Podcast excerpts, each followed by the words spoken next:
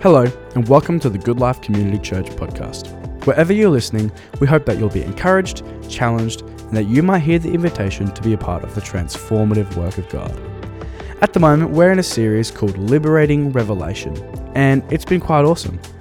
But if you've got some bigger questions about it, I recommend you check out our most recent Pondering episode, where Hannah chatted to Mike about some big questions they had while shaping the series. Today, we're hearing from Mike, and he's asking what is the point of judgment? I hope you enjoy. How many people are here for the first time this morning? Okay. I'm so sorry. so, if this was the day, if you hadn't been here for the last kind of four or five weeks, and you're like, oh, I'm going to invite my friend today, and you brought them along, First of all, you can be relieved. We're not talking, oh, actually, we just did talk about money, actually, but we're not, we're not talking about money. But then you may also be a little nervous because we are in bang smack in the middle of a series on the book of Revelation, which is the last book in the Bible. Now, the book of Revelation is one of the most controversial, misunderstood uh, books in Scripture. It's a book that's created all kinds of controversy. A lot of people are nervous about the book of Revelation, they don't want to read it because when you're reading about a beast with seven heads and a lamb with seven eyes and all these characters and all this action and drama and judgment, it's just like, what on earth has that got to do with the fact that today I've got to go to work, and on the way to work, I've got to work out how to get my kids ready to drop them to school, to get my work done in time so that when we get the kids and we feed them and we finally get them to bed, we can actually take a deep breath and go, ah, let's do that again. And then someone says, oh, have you been reading Revelation? And you're like, what? How's that going to help me? Show me how the book of Revelation helps me. Does anyone understand that tension? Well, we have been a little bit unpacking, not so much how it currently helps with our parenting, but it is actually in there indirectly. And we'll, we'll make reference to that a little bit more. But today, I, I want to just start off and just give you a quick review of where we are up to so far in the series. And let me just say if you're not understanding everything, it's totally cool. If some of it's going over your head or you haven't got a reference point for some of the things that we're talking about, don't worry about it. Try to hold on for the key ideas that we're actually talking about in the series. Revelation is the only book of the Bible that promises a blessing when you read it, which is pretty cool. It says, Blessed is the one who obeys the words of this prophecy. Another way of saying this is, how should we actually live now? How do we actually live out the words that are spoken and that we may walk and live in its blessing? It's a challenge for us to live holy and godly lives as we look forward to the day of God and His return. And it's about us keeping His promise as we look forward to the new heaven and the new earth that God is going to bring about. I want to read to you a passage of scripture found actually in 2 Peter chapter 3 verses 8 to 15. The apostle Peter, he said these words, "You ought to live holy and godly lives as you look forward to the day of God. In other words, to the coming again where God finally restores all things and eagerly hasten towards its coming. But in keeping with his promise, we are looking forward to a new heaven and a new earth. It's another way of saying a redeemed, a renewed, a restored earth, the home of righteousness. So then, dear friends, since you are looking forward to this, make every effort to be found spotless, blameless, and at peace with Him. That's Peter's way of saying God is going to bring about His purposes. And your role while we wait for that to be fully complete is to live your lives faithfully following the Lamb of God faithfully following Christ as best you can.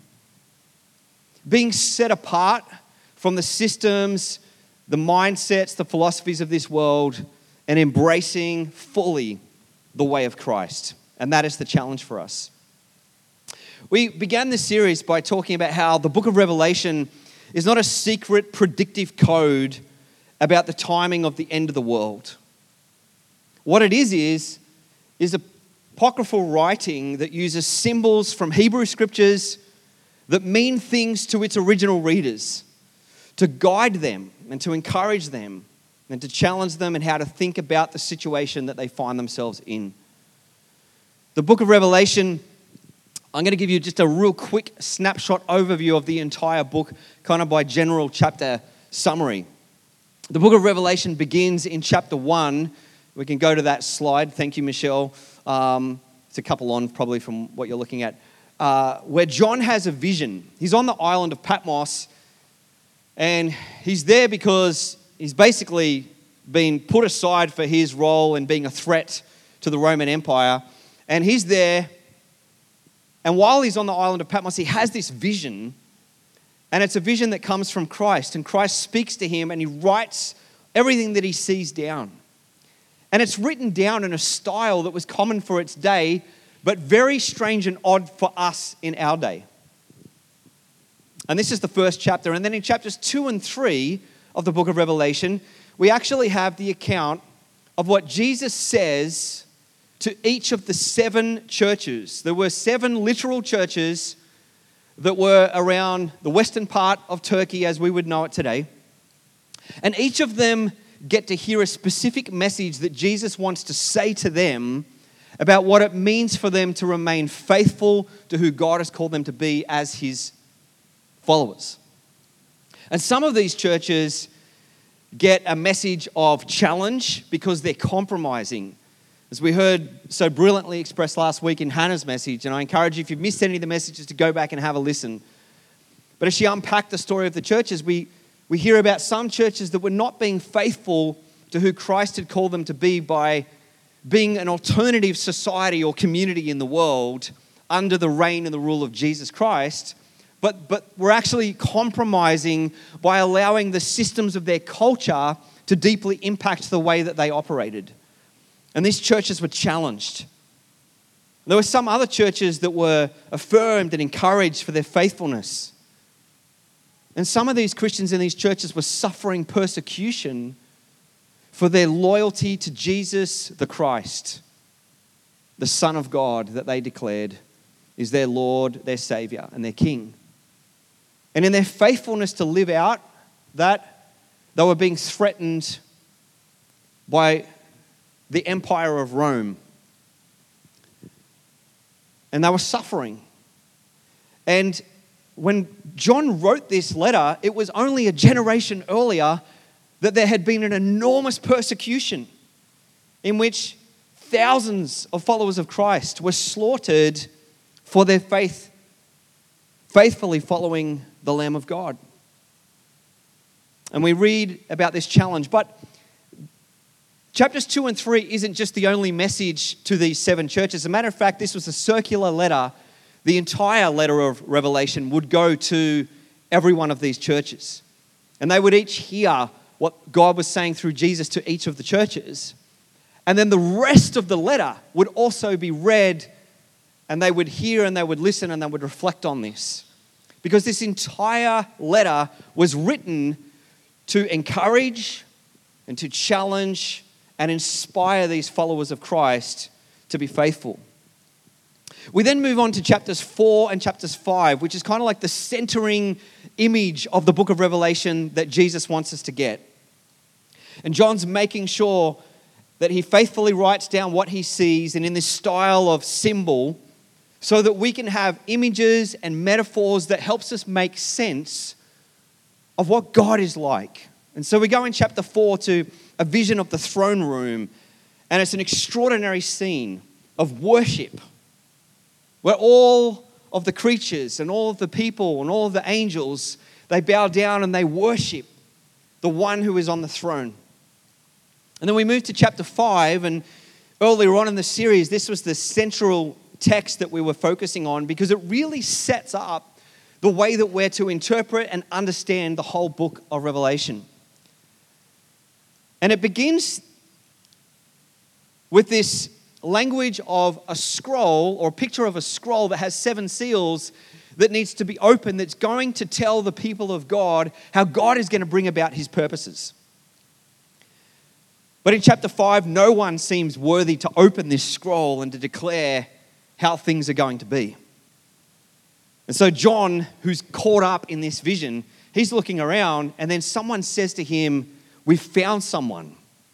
And it's the lion of Judah, which is a symbol that means to the people of Israel that Jesus has come through the line of Judah.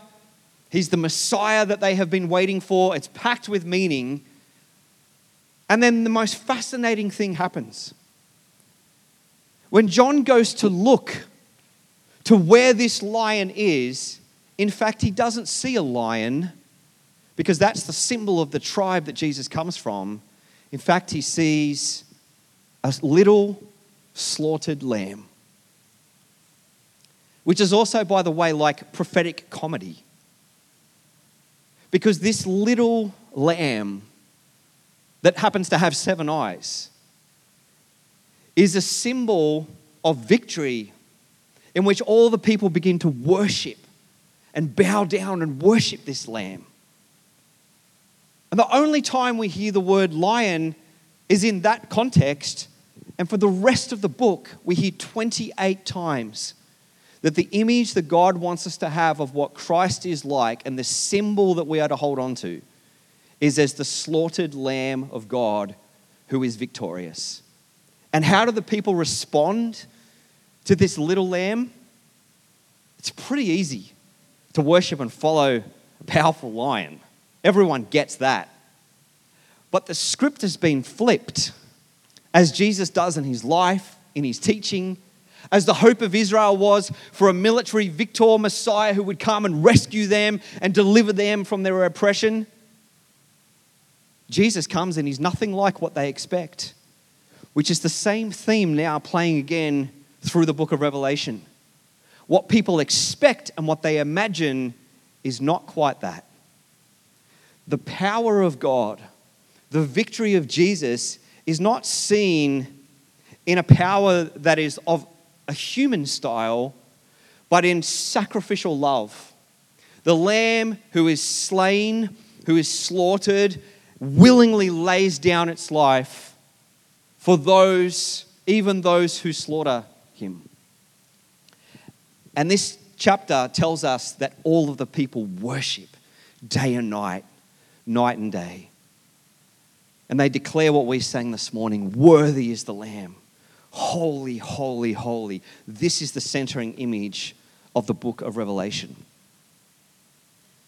And we were saying earlier on in the series that if you really want to get a great picture of who God is and what He's like and how we're to respond, the invitation of this book is centered around this entire image here. We are called as Jesus' disciples, as his followers, to follow the Lamb in the way of the Lamb. Cross shaped, sacrificial love. And we're to follow the Lamb into new creation. We're to follow the Lamb into the new city, which is an image for how God is going to restore and redeem and make all things new. And this book is actually a book of hope. This is a book of victory for those who are faithfully saying when and how and how are we going to navigate this and what is our future like. But then it takes a radical twist and turn as it unpacks what this is going to look at. And in chapters 6 to chapters 20, we actually have what is commonly understood as the judgments. How God is going to, to go about dealing with evil and with empire. And the language is used of Babylon. Babylon is a symbol for Rome. But the power of symbol is that, though this is exactly how the first readers and listeners of this book would have heard it, and they understood everything that John was saying relating to their context, their culture, and what has previously happened, the power of symbol is that we actually see this superseding just Rome, but being a symbol for all kinds of empire, empire throughout history. And so it becomes super relevant for us also as followers of the Lamb. And then the last two chapters of the book of Revelation, chapters 21 and chapters 22, is the vision that we hold on to with hope. It's the picture of restoration, of new creation, of the, the new city of God, and that beautiful picture of heaven and earth coming together like a marriage, becoming one, where we see that God is finally restoring all things. He's finally dealing with evil once and for all. And evil is cast into the lake of fire where it's destroyed so that all that remains is God's original intention for humanity. And we see this picture where there will be no more tears, no more pain, no more suffering. This is the hope of humanity that God has not forgotten this world. He has not forgotten the cosmos, but He will renew and He will redeem and He will make all things new. And we get to be part of that. And that being part of that began the day that Jesus rose from the dead on Resurrection Sunday. This was the inauguration of the kingdom of heaven on earth. This was the beginning of new creation breaking into the world in which we live. Now, earlier on in the series, we unpacked some challenging ideas that are kind of unpopular to some of the more popular views of the book of Revelation that are more common these days, or at least in the last 150 years. There's not been the historical understanding of the book of Revelation or the end times. And we've been saying that even if you disagree or you have different ideas or you're reading books or listening to preachers or teachers that hold to different ideas than what we're talking about in this series, that's okay. Let's just keep t- talking and learning and discussing this. But also, we have to do our best to try and express this as we best understand. And we tackled issues such as a very common idea of the rapture. The rapture being this idea that at some point before the judgments and before the tribulation kicks in, as God deals with the evil of the world, there will be a moment where Christ comes on the clouds and everyone who's already a follower of Jesus will take off up to the clouds, meet Jesus, and kind of go off into the heavenly realm until some other point, which creates confusion around is that Jesus' second coming or is there going to be another second coming again after that coming? And we've been unpacking the fact that this whole idea has actually created for many people a major distraction for the work of the gospel and our faithfulness as followers of Jesus through tribulation, in trial, and in God's purposes in the world because it's taken a twist on what the gospel message is, just based off a misinterpretation of one verse in the book of Thessalonians. Now, if you want to know more about that, I encourage you to go back and listen to both week one and week two of our series where we unpack that and why. But the idea fundamentally is this when the metaphor or the pictures used in Thessalonians of Jesus' followers meeting Christ in the clouds, it's meant simply as a symbol of royal welcome in welcoming Christ back to the world to complete and fulfill the coming of his kingdom. But it's ended up becoming a major point that actually isn't the point. You don't see it in the book of Revelation, you don't see it in other parts of Scripture. You actually see something different. You see a call for God's people to remain faithful to not tell people out of fear, hey, you should accept Jesus so that when trial and tribulation comes, you can escape that coming judgment and tribulation, but to actually say, we're called to change our minds, to change our lives, to bow and surrender, not to the Lord of the empire, to the, to the kings and the systems of this world, but to actually surrender to the God of all creation revealed in Christ Jesus who is the Lamb of God, and to actually say, I'm not going to live as a servant of the empire of Babylon. I'm going to live as a servant and a follower of Jesus Christ, the Lord and King of all creation, who has shown us another way to live. And that way is of love, of peace, of all the things that he taught in Matthew chapter 5 to 7 and in the Gospels around the Sermon on the Mount. The peaceable kingdom. And his prayer that he invited us to pray May your kingdom come on earth as it is in heaven. This was not an invitation because if you were, you subscribe to another theology, which is more of an escapism theology that says we're just holding on for the day when we like take off out of here. You actually miss the fact that the grand story of Scripture is the coming together of heaven and earth to be one, where God will finally deal with evil and all things will be as they are meant to be. The shalom, the goodness, the peace, the wholeness of God, fully present. And our invitation is to live that out in the here and the now. So, the major story plot of the book of Revelation, as we said in week one, is this question. And this is a question that the churches that are hearing this letter, they have to grapple with this. They have to wrestle with this question. And it is Will Jesus' followers faithfully endure the threat of Babylon and inherit the renewed world that God is creating and has already begun? Will they play their part in participating through their lives and their witness and their commitment to justice and mercy and peacemaking? Will they be faithful to God's purposes? And we already know from those first letters in chapters 2 and 3 that some of those churches are not remaining faithful to this vision. And it's a warning to them, and it's a challenge to them. The key to reading the book of Revelation, if you say, all right, what, what, what's the way that I need to read this? It's to understand this. This book is about the Lamb's final complete defeat of the dragon which is the key character, which is the symbol of Satan or the devil, and its many Babylons, and the establishment of New Jerusalem, or another way of saying new creation. Remember, these are symbols.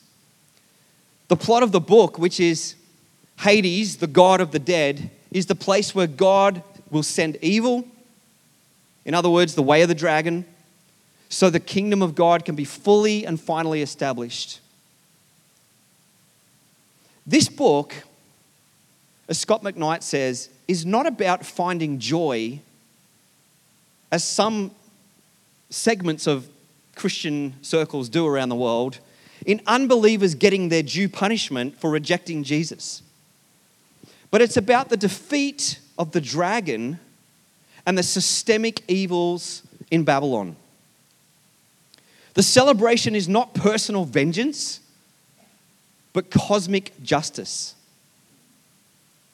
Scot McKnight says it's a colossal cosmic relief for the dragon to be defeated so the splendor can all go to the Lamb and the one on the throne. Now, I want to circle back to an idea that's really important for us to understand in making sense of how we apply this to our lives. There's a theological idea we've talked about a few times here around the kingdom of God being both now and present, but also not yet fully here. For Jesus and the apostles, the kingdom of God was both now and also still coming. The predicted future of the kingdom was not some far off future event or some utopia, but it was already unleashed. It was already here and now but yet not completely here. And what this means for the seven churches of the book of Revelation is they already are called to embody in the area where they live and they have their churches the launch of the kingdom of God where they are. These churches that are here in this letter have got probably like one foot in Babylon and the other foot already in New Jerusalem. In other words, they're breaking into, they're participating in the new world that God is creating whilst also having to live in the reality of Babylon around about them. You and I have to experience this every day. This same thing. We live in a world of Babylons. We live in a world of empire of evil, of corruption, of injustice. And we have to work out how to navigate living every day here. But the way we're called to live is as citizens of heaven, faithfully following Jesus as we live within the empire that we find ourselves living in.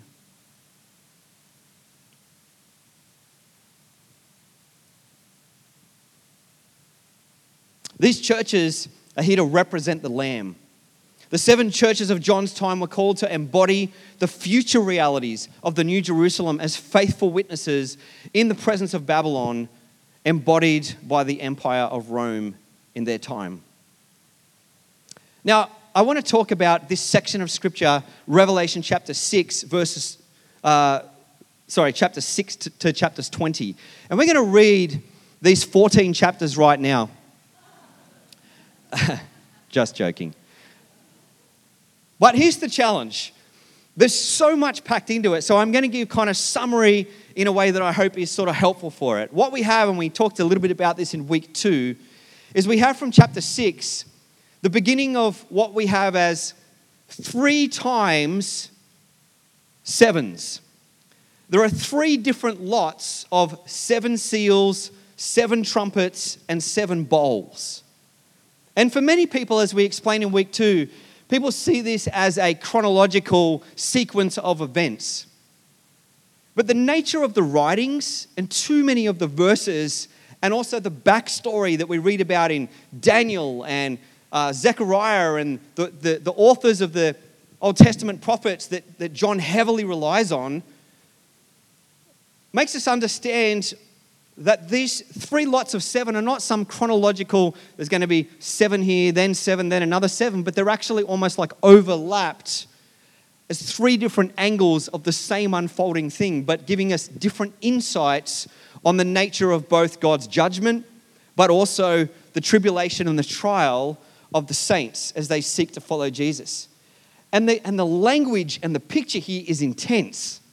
It's dramatic, it's graphic, it's meant to jolt and challenge and unsettle the people that are listening to this to consider their situation and their lives and their response.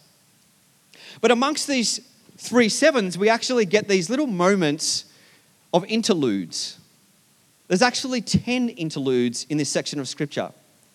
And the idea of these interludes is almost as a relief, as a, as a pause as they hear this, because they get like it's like the, the curtain of the throne room of God is again open to them where they can get some relief from the intensity of what they're hearing in these uh, three times seven.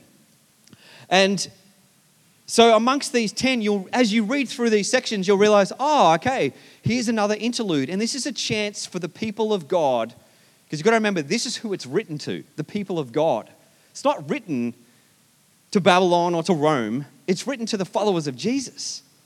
For them to have a sense of hope and understanding to say, we're going through trial, we're going through tribulation, we're experiencing all this persecution, and we can see all these things, these symbols that are taking place in our time and have already taken place before us. And we need hope. And this is what these interludes begin to do. They lift the listeners in the seven churches out of the horrors of the dragon and the wild things or the beasts, and out of Babylon into the heavenly throne room to experience God and His presence and to see the real story that's ultimately unfolding the story of everything, you might say. The New Jerusalem, the interludes, they remind us as listeners that we're not yet fully there. We have not yet fully seen all of God's kingdom come, and we have not fully yet seen God deal ultimately with all of evil for all time. And the challenge being that it can feel like in everyday life sometimes we experience, or our experience can be that the dragon is winning. That's how I felt the last three weeks when I look at what's unfolding in the Middle East.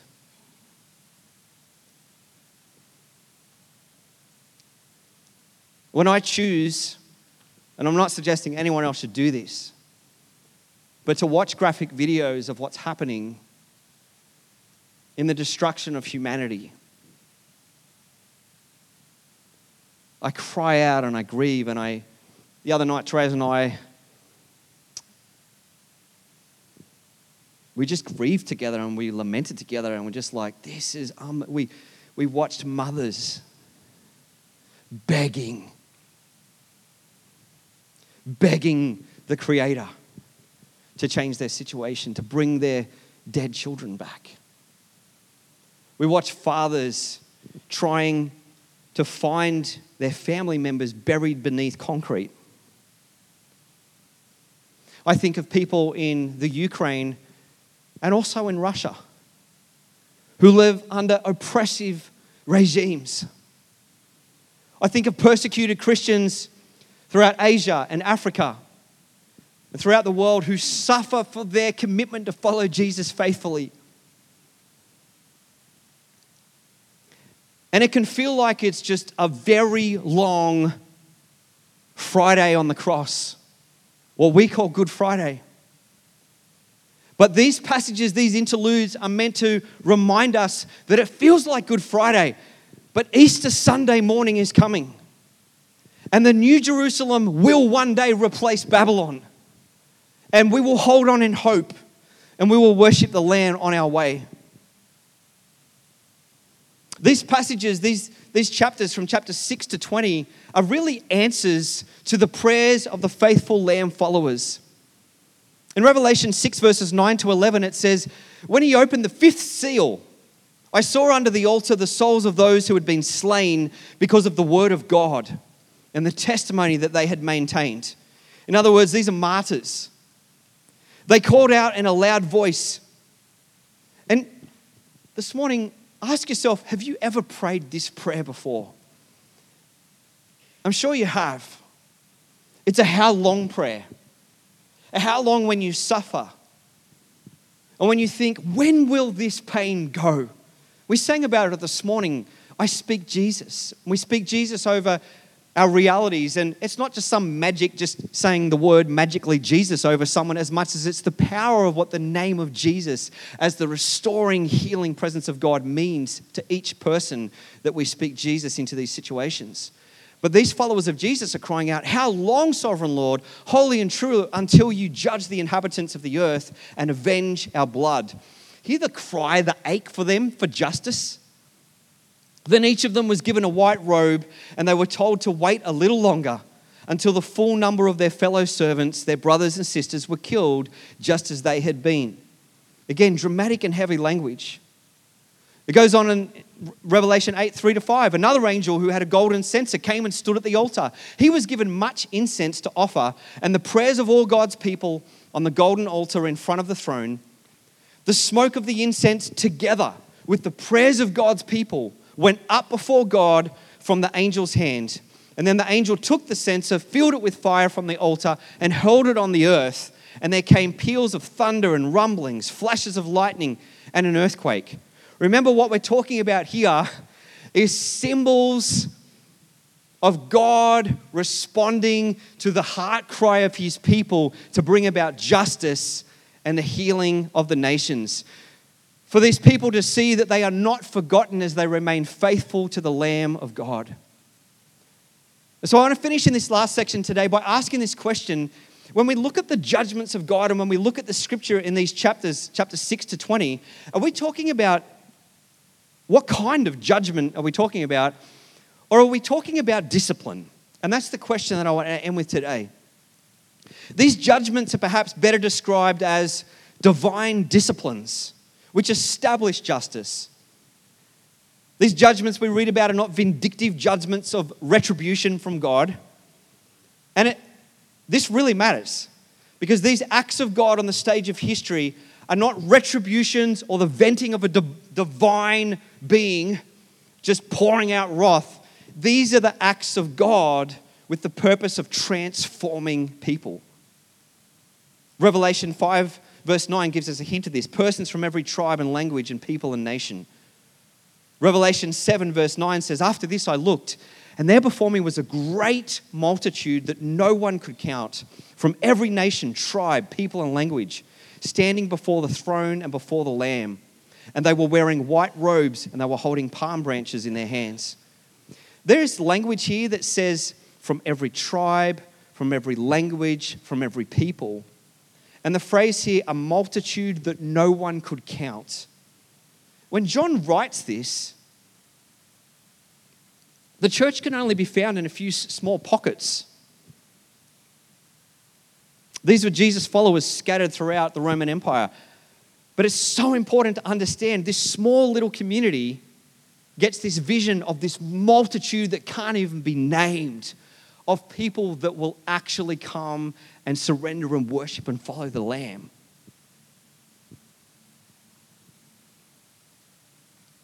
John knows through God's revelations that there will somehow and someday be myriads of people. In other words, a mass amount of people are going to respond to God's purposes through the faithfulness of his people and his judgments as warnings to repent, to change, to leave the way of Babylon and to embrace the way of the Lamb. This period of three times seven judgments is actually not a time where all the Christians disappear and the world suffers. It's actually a time of worldwide mission.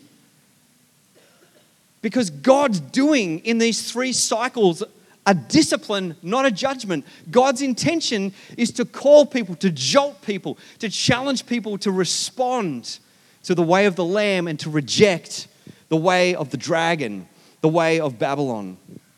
So, the challenge for us today is this. When we hear the letter of the Revelation, are we going to be faithful witnesses in Babylon? Because faithful witness in Babylon leads to transformation of hearts. And that's exactly what you see happen in the book of Revelation. Multitudes turn to the way of the Lamb, and this is incredible. So, the challenge for us as we reflect on this is to remember this our role as faithful followers of the Lamb in our day and in our time, and as God's church, is to discern the, the tentacles of Babylon and empire wherever we are. And if we see it in ourselves like the churches in the book of Revelation did, to repent and to get rid of it, to stay faithful to Christ and to actually witness wherever we go to the mercy, to the love, to the sacrificial love of Jesus Christ, to his grace, to be peacemakers, to be people of justice. I mentioned earlier the phrase citizens of heaven. Philippians 3, verse 20 says this that we are citizens of heaven. Do you know what that means? Not that we're waiting to get back to heaven, to go off to heaven where our citizenship lies, but to understand that as citizens of heaven here on earth, we are to play our role living under the reign and the rule of Jesus Christ, the leader, the Savior. So, what that means is we're not politically left. We're not politically right. We're not politically center. It should actually probably be very confusing for people to understand who we are and what we are. Because our loyalties don't lie with a flag, our loyalties do not lie with a political system, they lie with the Lamb of God. And that means every time a policy comes about, we don't say, well, that's our tribe, that's our policy, we're, we're with it. We act as God's prophetic people on earth, saying, hang on a second, does this reflect the way of the Lamb? Does this look like mercy and justice? And sometimes we're going to be right side of politics, sometimes we're going to be center, sometimes we're going to be left. People are going to say, that's inconsistent, I don't get it. And I get it's complicated because who do you vote for? How do you vote? How does it all work? But the challenge is for us to say, we're going to remain faithful to the Lamb. That's where our allegiance lies. So every single day we will be requested as his followers to affirm what is lamb like. Wherever you see in culture, go, oh, that's lamb like. That's good. Celebrate it. Embrace it. Cheer it on. We don't have to be, we don't have to be against everything in culture. But we also can, as people of justice, reject what is evil and destructive and keeps people oppressed. And we can play our part as being people who transform what is broken. Wherever you see hell, we bring the life of heaven. Do you know what's happening in the Middle East at the moment? We don't hear this in the main headlines. Faithful followers of the Lamb in Gaza, faithful followers of the Lamb in Israel, faithful followers of the Lamb in the Ukraine and in Russia, in Sudan and the nations of the world who are going into hell zones and they're bringing the life of heaven with mercy and justice and goodness and peace. This is our call. This is our mandate. And we get transformed in our hearts and minds when we make sure that we don't worship the symbols of the world, but we worship the Lamb who was slain. The Lamb who was slain. Would you stand? Thanks for listening to the Goodlife podcast today.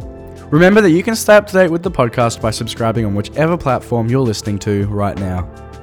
If you're interested in our ongoing conversation where we're delving deeper and asking questions about what we're talking about on Sundays, be sure to check out the Pondering episodes in the same feed. Otherwise, we would love it if you could like, follow, and even give us a five star review. It all helps in getting the good news out there. You can also head to our website, goodlife.org.au, or our YouTube for video content and resources. Until next time, peace.